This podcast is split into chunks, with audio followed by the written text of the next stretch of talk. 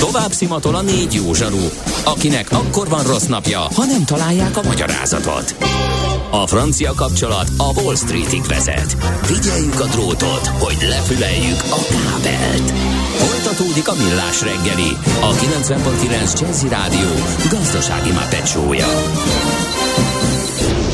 A pénznek nincs szaga. Mi mégis szimatot fogtunk.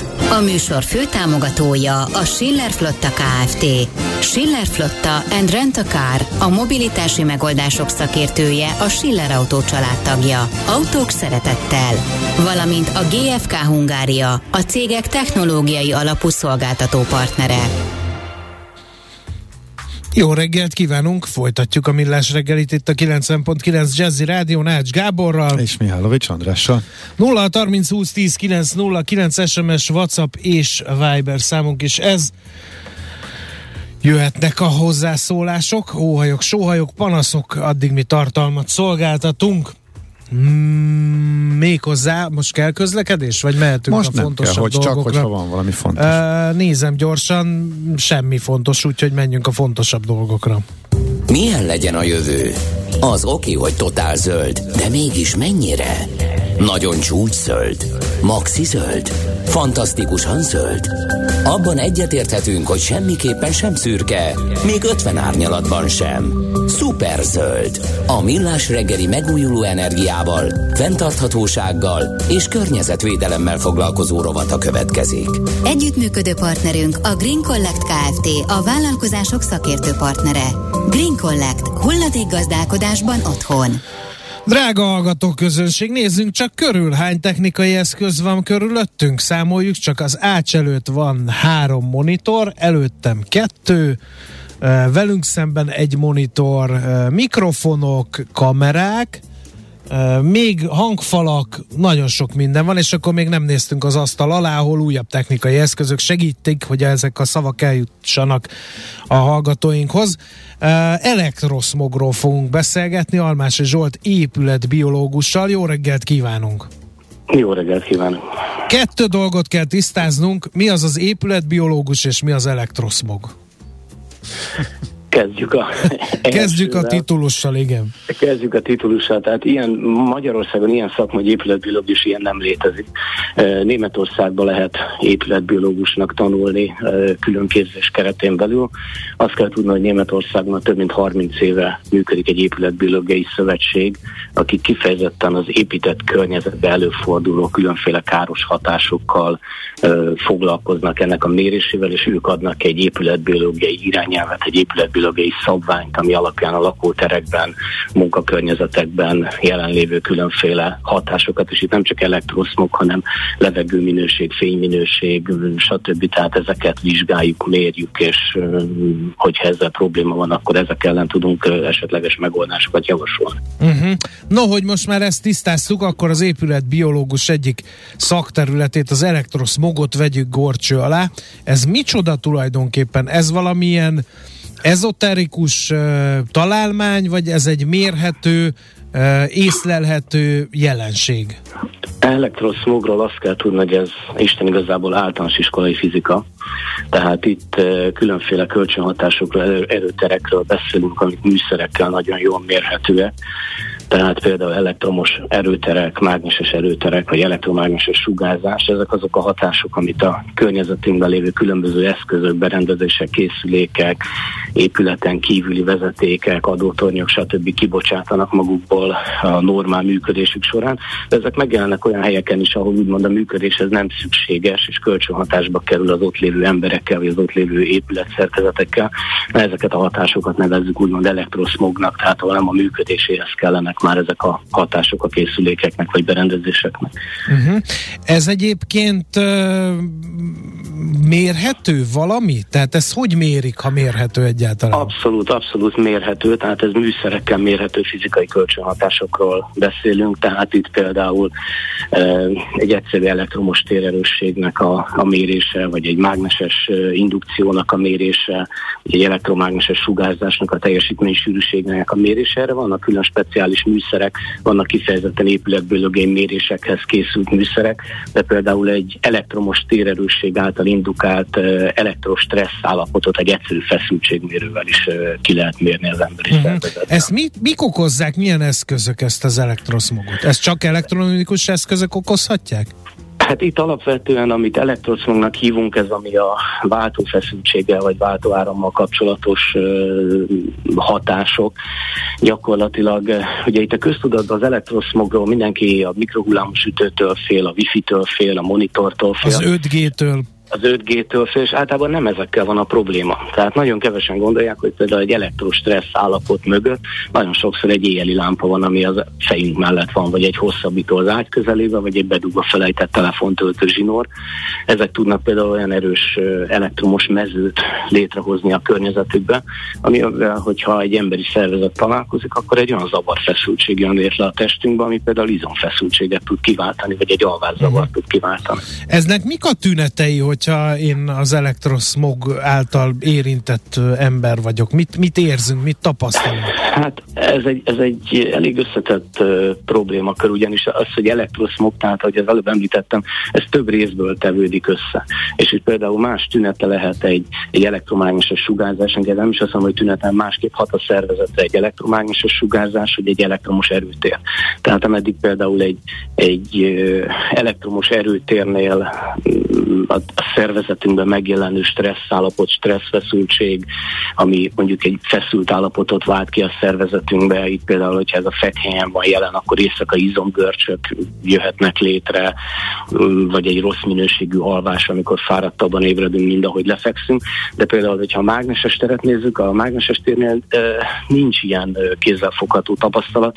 A mágneses tereket például a WHO, az egészségügyi világszervezet a lehetséges emberi rákeltő kategóriába sorolja. De ugyanez például az elektromágneses sugárzásnál, ahol megint más hatást fejt ki a szervezetre, ott a sejtek között elnyelődött energia, ami problémát okozhat, sejtkommunikációs zavarokat, vagy károsíthatja a DNS-t egy bizonyos sűrűség fölött, vagy erősség fölött. Azt gondolhatnunk, hogy ez most egy ilyen nagyon távoli valami, de a Budapesti Műszaki Egyetemnek van egy smog projektje. Ennek a lényege az, hogy egy műholdat állítottak pályára, ami a földünket körülvevő elektroszmogot méri és térképezi fel, vagy épp mondok egy másik példát, a Nemzeti Média és Hírközlési Hatóság e, folyamatosan méri, hogy hol lehet e, ilyen elektroszmog terhelést van, kapni. Tehát ez nem egy ilyen áltudományos valami. E, hogyan lehet védekezni? Az elektroszmog ellen. Én olvastam olyat, hogy gyertyát kell gyújtani, és az már csökkente az elektroszmog mennyiségét. Ez nagyon jó lenne, ha így lenne. Tehát amivel tisztában kell lenni, tehát itt általános iskolai fizika szintnél, hogyha körbenézzünk egy kicsit, elektromos erőtereknél, tehát ami mondjuk egy feszültség alatt lévő vezeték, egy hosszabbító, vagy ilyen elektromos tér ki tud alakulni például egy fal szerkezetnél, egy födémnél, tetőtéri lakásokban nagyon tipikus probléma szokott lenni a magas elektromos térerőség. Itt például erre egy egyszerű földelt elektromosan vezető fémfelülettel lehet árnyékolni az elektromos tereket. Erre léteznek például külön árnyékoló festékek, amik egy elektromosan vezető grafit réteget tud létrehozni a fal felületén, amivel ez megszüntethető.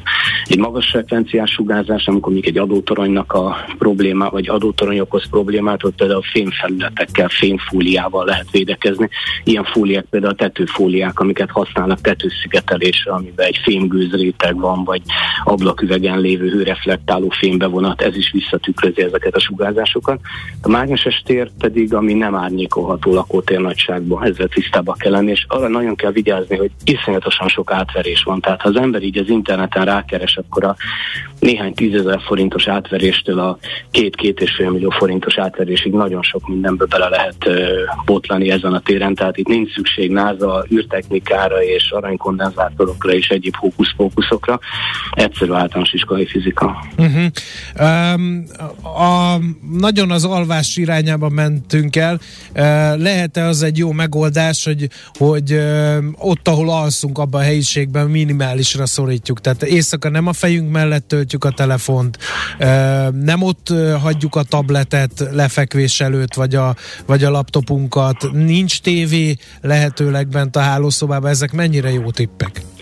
Abszolút, abszolút jó tippek, és amiért nagyon fontos az alvás, hiszen ott történik a regenerálódás. Tehát egy napközben ébrenléti állapotban teljesen másképp működik a szervezetünk, mint éjszakalvás közben. Más hormonális folyamatok zajlanak, más agyműködési folyamatok zajlanak. És hogyha ezt az éjszakai pihenést tudja megzavarni egy mondjuk egy elektromos tér, egy, egy ott töltött telefon, vagy egy, egy fejünk mögött áthúzott lámpának a, a zsinórja, ezek nagyon komoly zavarokat tudnak kiváltani ebbe az éjszakai regenerálódásba, akár hormonális zavarokat is ki tudnak váltani. Van olyan ajánlott távolság, ami, ami mondjuk tompítja ennek a hatását, mert vannak olyan kis lakások, ahol azért nem mindent lehet ezt meg, ezzel megoldani, de mondjuk ha az éjjeli lámpát vagy a telefontöltőt 50 centire tesszük a fejünktől, az például segíthet, vagy a hosszabbítót az ágy alatt vezetjük át, és nem mondjuk a fejünk felé? Hát itt azt célszerű, hogy legalább egy egy, mét, egy másfél méter távolságot tartsunk az á, fekvéjünk és ezek között az elektromos eszközök környékén, azzal már nagyon sokat tudunk tenni. Hát a... ott van az olvasólámpa. Uh, igen, ez nagyon sokszor okoz gondot, és nagyon kevesen gondolják, de nagyon sokszor lekapcsolt állapotban például erősebb az olvasólámpának a, az elektromos tere, mint fölkapcsolt Na, én most már holnap nem fog tudni aludni, én úgy érzem ezek után. uh, hall... Ezért mérni, tehát kell egy Na ezt akartam kérdezni, mert a hallgató kérdez, és azt mondja, hogy, hogy van-e olyan szerkezet, amivel lehet ezt mérni? Vagy ez, ez egy szakember kell? Hát célszerű szakemberhez fordulni, és keresni megfelelő szakembert, aki ezt a mérést elvégzi, és és, és nem azzal a szándéka, hogy utána valamit rásózzon az emberre, hanem az, hogy egy valós képet kapjunk a, a lakásról, tehát ezért fontos. Ez ugyanaz, mint az orvosnál, tehát e, szóval nincsenek csodapirulák, és azt gondolja az ember, hogy ő beteg, és vesz egy csodapirulát, mert hogy ez meg fogja oldani. El kell menni egy orvoshoz, kell egy diagnózis, és az alapján lehet megmondani, hogy egyáltalán van-e szükség bármilyen beavatkozásra, és hogyha van, akkor az pedig milyen irányba, vagy milyen problém, tehát milyen, milyen gyógyszer kell arra a betegségre tulajdonképpen. Uh-huh. Uh, van valamiféle határérték? Ezt is kérdezi a hallgató, hogy hány volt per méter, illetve hány volt per négyzet, vagy watt per négyzetméterről beszél? Így van, tehát itt a német épületbiológiai standard, amit iránymutatónak veszünk ezen a területen. Elektromos térerősségnél a német standard azt mondja, hogy csecsemő ágyon egy volt per méter alatt van az optimális elektromos térerősség, felnőtteknél 5 volt per méterig kapja a normál besorolást, 50 fölött pedig már extrém erős besorolást kap. Uh-huh. Ez az elektromos térre vonatkozó határérték. Még egy kérdés, vagy most kezdenek felébredni a hallgatók, mi a helyzet a lakáson belüli wifi rendszer aktív üzemben tartása? Azt, azt se szokta lekapcsolni az ember éjszakára. A wifi-nél azt kell tudni, hogy sokan félünk, mert nagy antennák vannak rajta, stb. A wifi egy olyan 3-4 méter távolságig tud egy erősebb jelet produkálni, utána már szinte elenyésző. Ráadásul, hogyha az nem a hálószobában van, hanem mondjuk egy olyan helyre rakjuk a wifi routerünket, mondjuk egy előszoba, vagy nálunk itthon a space van kirakva a wifi router, mobileszközök még tökéletesen kommunikálnak vele, de már ránk nézve nem jelent uh-huh. semmiféle probléma. Orvosilag vizsgálta valaki az elektroszmog hatását? Mert azért megjelentek a kétkedők is üzenőfalunkon. Itt nagyon sok, nagyon sok vizsgálat zajlik, tehát itt a, érdemes az interneten a Német Épületbiológiai Szövetséggel átkeresni, vagy a Dr. Máz oldalakat megnézni, és ott nagyon sok leírást lehet ezzel kapcsolatban találni. Én körülbelül 15-16 éve foglalkozom épületbiológiai mérésekkel, nekem az elektromos tereknél teljesen egyértelmű tapasztalat az, hogy, hogy ez elég komoly problémákat tud a szervezetünknél okozni. Tehát itt nem azt kell gondolni, hogy most ettől pillanatok alatt megbetegszik az ember, és súlyos problémák jönnek létre, de az, hogy egy, hogy egy éjszakai pihenésnél meg tudja zavarni a, a, a normál pihenésünket, izomgörcsöket okoz, derékfájásnak a hátterébe ott lehet, és ez hosszú távon egy stressz állapot, ezt hívja az épületbilog elektrostressznek. Tehát innen kezdve nagyon sok mindenem múlik a dolog, egyéni érzékenységen, genetikán, de akár kisebb problémáktól nagyon komoly problémákig ez egy katalizátor szerepet tölthet be. Tehát nyilván nem lehet erre ráfogni az összes bunkat, bajunkat, uh-huh. de problémaként ott van. Jó, mi meg felhívtuk ezt, erre a figyelmet, erre a problémára, aztán ki mit kezd vele, az már egyéni e, probléma. Nagyon szépen köszönjük az információkat. Viszont hallásra! Szép napot, viszont hallásra! Almási Zsolt épületbiológussal beszélgettünk az elektroszmogról, mely megosztó témának bizonyult. Ő, ijesztő volt. Megkérdezte a hallgató, ha reggel trollin utaztam, vegyek-e tartóstejet, illetőleg a föld mágneses tere az mennyire okoz problémát, ezt is kérdezték, úgyhogy megpróbálták széltrolkodni, de kérem szépen, ha a Budapesti Műszaki Egyetem méri, meg az NMHH méri, akkor ezt nem lehet ad akta tenni ezt a problémát, aztán, hogy ö, ki mit tesz, az még egyszer mondom mindenkinek a magánügye. A trollis üzenet az nekem el. Eddig, Mindent vitt, e- eddig az elmúlt hét üzenete az biztos. Várunk még persze éneket. A Millás reggeli megújuló energiával, fenntarthatósággal és környezetvédelemmel foglalkozó rovata hangzott el. Superzöld, hogy a jövő ne szürke legyen, hanem zöld. Oké? Okay. Együttműködő partnerünk a Green Collect Kft. a vállalkozások szakértő partnere. Green Collect. Hulladékgazdálkodásban otthon. Tőzsdei és pénzügyi hírek a 90.9 jazz az Equilor befektetési ZRT szakértőjétől. Equilor, az év befektetési szolgáltatója. Nyitás után Igen. pár perccel megnéztem az OTP részvény árfolyamát, megnyugodtam, plusz 4 százalékba volt, elkezdtünk beszélgetni. Erre, Tehát a 4%-ok itt pillanatok alatt ugranak egy ilyen de még, de még hogy ugranak? Hektikus piacon. már most elmondja a Török Lajos vezető elemző, hogy hogy ugranak vissza, meg hogy tűnik el a 4 százalék, és mivé változik az. Szia, jó reggel! Szervusz. Jó sziasztok, Megtartotta-e a tízezres szint az OTP-t a legfontosabb igen. Nem kérdés? tartotta meg, gyorsan válaszolva nagyon nem. Továbbra is folytatódik az óriási forgalom melletti esés. Most nyilván a tegnapi esési hullámhoz képest talán egy picit lassabban, de azért most se néz ki jól. 9686 forinton kereskedünk, ez 3,2-es mínusz a tegnap 10.005 forintos záróhoz képest is, tehát jelentős az esés, és mondtam több mint 9 milliárd forintos már most a forgalom, tehát ha ez így folytatódik, akkor sajnos ö, jelentős eladási hullám megmaradhat a hét további idejére is. Azzal egyetértesz, bocsánat, hogy itt fundamentálisan ez már nem indokolható, ezek már inkább kényszerzárások, technikai jelle- jellegű öntések, eh, ami azért középtávon mindenképpen jó beszállónak tűnik. Nyilván ez ilyenkor nehéz megmondani, az, az, hogy mikor van ez a jó beszálló, hiszen igen, fundamentálisan nem nagyon indokolható ez, és ilyenkor azért nagyon nehéz megmondani, hogy hol lesz az alja. Tehát ez ugyanolyan, mint amikor emlékszünk a 2008-as válság után is azért volt, amikor 1200 forint volt az OTP, hát fundamentálisan az se volt indokolható. Nagyon felszakítottál egy sebet, mert felhívott egy ismerősöm, szerintem az ács volt, hogy hatossal kezdődő OTP ajándék. Én bevásároltam, és utána elkövetkezett ez a szint, amit te mondtál. de nem baj, igen. Évekbe került, és számtalan őszhajszálba, Igen. mire kiültem ezt a kis fiaskót, igen. Na tehát csak ezért akartam mondani, hogy én úgy gondolom, hogy persze fundamentálisan most már jó beszálló lett az OTP, tegyük ez azért csak akkor, hogyha nem eszkalódik tovább ez a válság Igen. természetesen. Tehát az, hogy hozzá kell tenni, hogy van egy ilyen nagy kockázat is, de amint mondtad, hát lehet, hogy ez, ez éveket kell várni, hogy ismét magára találjon sajnos, pont azok miatt, az okok miatt, amiket ugye fejtegettetek. Tehát nehéz kérdés. A MOL is egyébként 3%-ot esik 2370 forintra. A Richter egy picit most már kezd újra életre kapni, most 2%-os plusz lehetünk 6715 forinton. Na de Igaz, mi, terek- na most uh, ugyanolyan, sőt, még, még, még keményebb ukrán-orosz érdekeltség, vagy illetve kitettsége van, akkor, akkor miért? Jó, tehát egy kicsit szedjük szét, tehát a Richternek egyébként talán nin- nincs akkora a kitettség, hogyha a profit uh, uh-huh. hozzájárulást nézzük, tehát ilyen szempontból, illetve azért az, hogy a gyógyszerszállítmányokat, vagy a gyógyszerkereskedelmet tiltsák, azért az valószínűleg Aha. egy további lépés, tehát azért egy kev- még brutálisabb szankciót jelentene. Nyilván így is nagyon nehéz lehet Richternek most az oroszországi és tehát a ukrajnai tevékenységét folytatnia, de az OTP-hez képest azért ilyen szempontból kevésbé veszélyeztetett, illetve azt is el kell fogadni, hogy az OTP sokkal több alapkezelőnél van szerintem, mint Richter, most főleg külföldi alapkezelőkre beszélek, akiknek ugye egy ilyen kelet-közép-európai vagy kelet-európai alapban az OTP valószínűleg egy nagy kitettséget jelent, a Richter egy jóval kisebbet, és ugye nyilván most nekik kell likvidálniuk, mert ugye mindenki menekül ebből.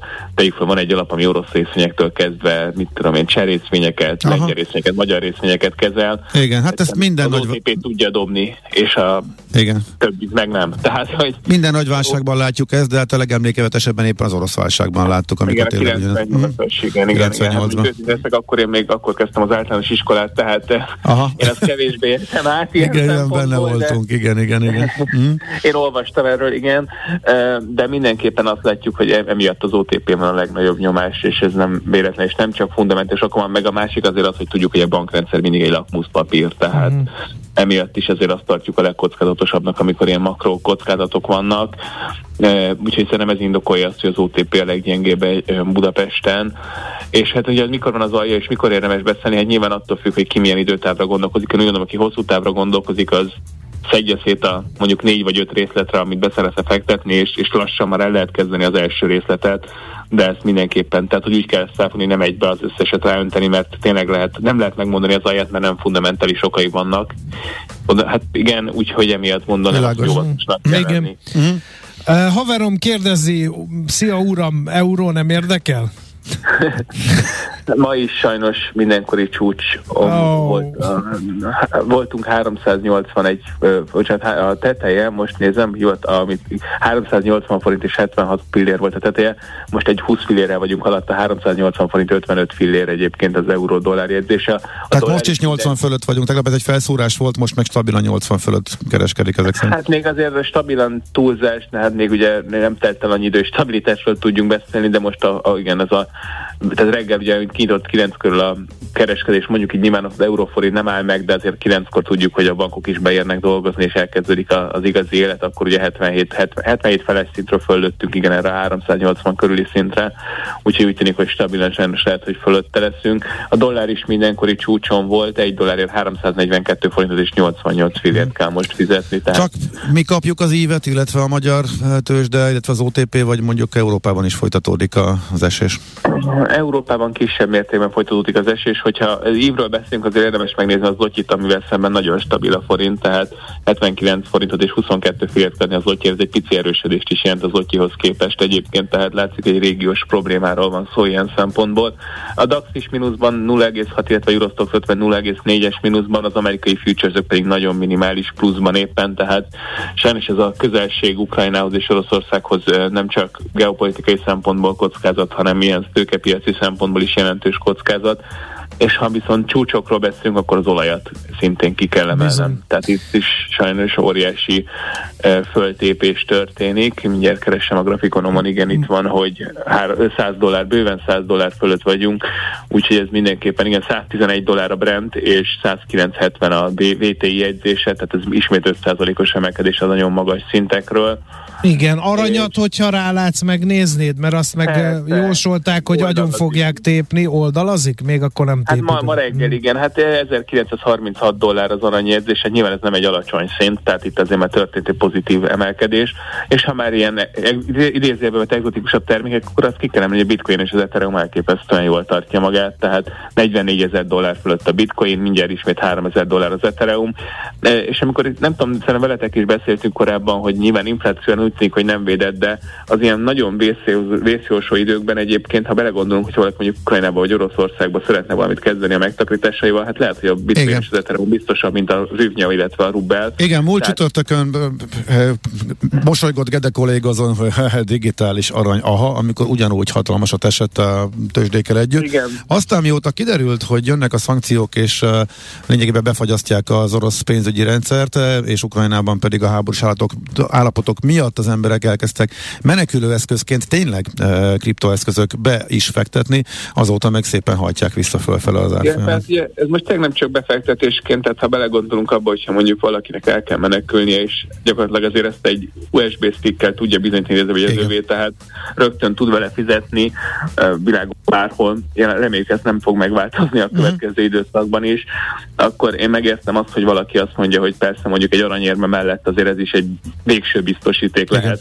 Nyilván nem a Nyilván nehéz azt mondani, hogy ez mindenképpen örökké így marad, de most, most úgy tűnik, hogy erre mutat, illetve hát azt sem szabad elfejteni, lehet, hogy az oroszok például a szankciók kikerülésére esetleg használnák ezeket az eszközöket, ami azért nem annyira egyszerű, hogyha bárhol utána dollárt vagy eurót szeretnének helyette, akkor már megbukik a történet, de ha esetleg valaki elfogadja a bitcoint a másik oldalon, akkor hmm. valamilyen szinten ki tudják ezt kerülni. Igen, igen, igen, az érdekes abszolút. Oké, okay, nagyon szépen köszönjük Lajos, szép napot, jó munkát, jó pörgést, az izgalmas. Hát, köszönjük, most nem értek, most nem értek rá passziánszozni, erre mérget vennék. Uh-huh. Nem, igen, kávézni és óvatosan lehet kiszaladni igen, most a konyhába. Igen, igen. Köszi. Köszönöm. Szervusz, szia. Török Lajos vezető elemzővel néztük át a tőzsdenyítás pénz- és tőkepiaci híreit. Tőzsdei és pénzügyi híreket hallottak a 90.9 jazz az Equilor befektetési ZRT szakértőjétől. Equilor, az év befektetési szolgáltatója. Érdekel az ingatlan piac? Befektetni szeretnél? Irodát vagy lakást keresel? Építkezel, felújítasz? Vagy energetikai megoldások érdekelnek? Nem tudod még, hogy mindezt miből finanszírozd?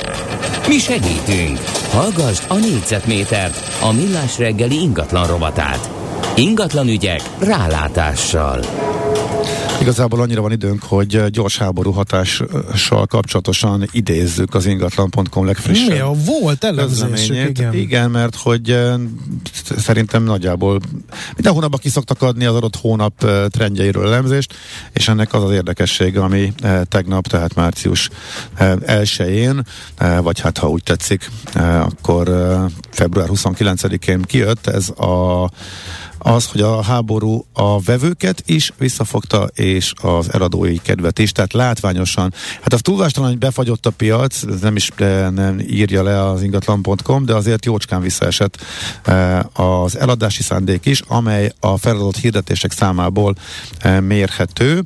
Eh, azt mondja, hogy 27%-kal csökkent az egy nap alatt feladott átlagos hirdetésszám, ami pedig az érdeklődést illeti, ott is 20 valahány százalék volt a változás a negatív irányba.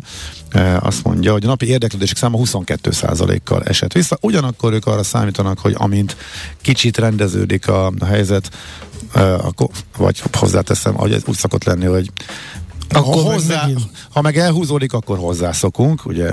És a, akkor, akkor megint szép azért lassan, vásárolunk. Akkor szép lassan indul fölfelé, hogy egy időleges visszaesésről van szó, legalábbis most ezt mondják az ottani szakértők. Hát igen.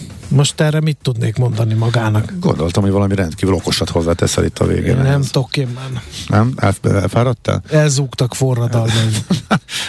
Na tényleg, akkor neked is ez a, ez a kezdeti irgalmatlan pörgés a 180 ról a végére 20 Az ingatlan piac indulatokat vált bennem, tudod nagyon jól. Tudom, igen, te lemar, lemar, lemaradó, vagyok, lemaradó, lemaradó vagy. későn igen. futott Puskás Gáborként, bolyongóként a ingatlan piacban, és hát ez nem...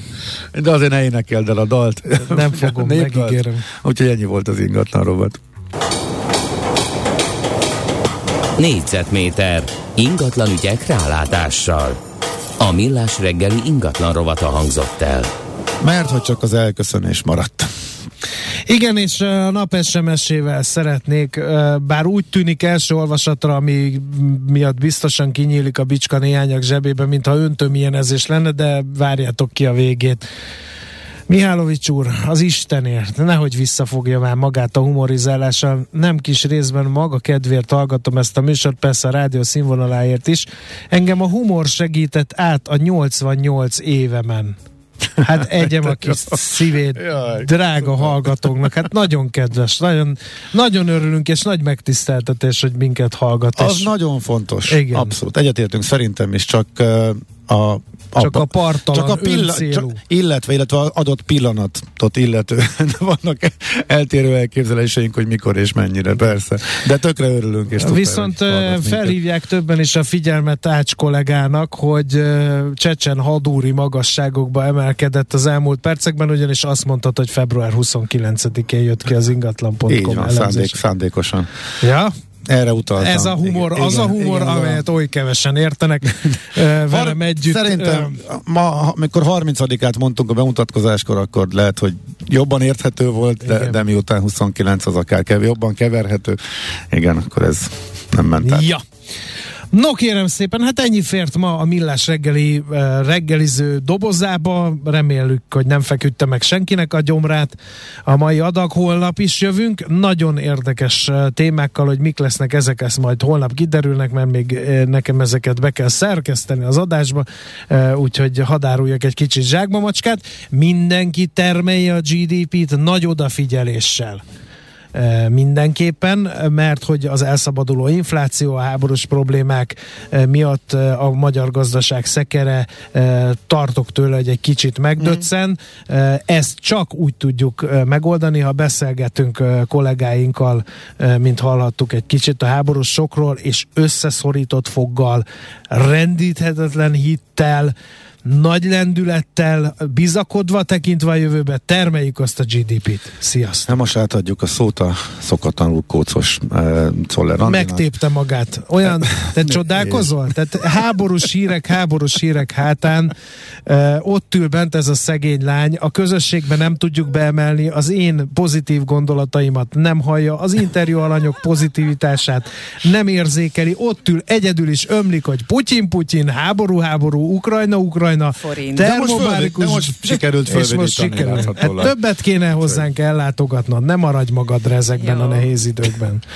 Szóval Randi így termeli a GDP-t, hallgat csak! Már a véget ért ugyan a műszak, a szolgálat azonban mindig tart, mert minden lében négy kanál. Holnap reggel újra megtöltjük a kávés bögréket, beleharapunk a fánkba és kinyitjuk az aktákat.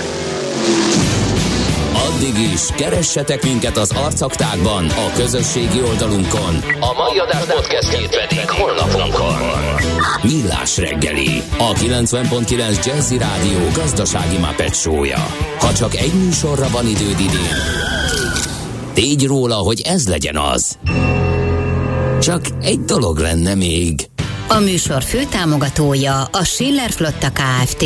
Schiller Flotta and Rent a Car, a mobilitási megoldások szakértője, a Schiller Autó családtagja. Autók szeretettel. Valamint a GFK Hungária, a cégek technológiai alapú szolgáltató partnere.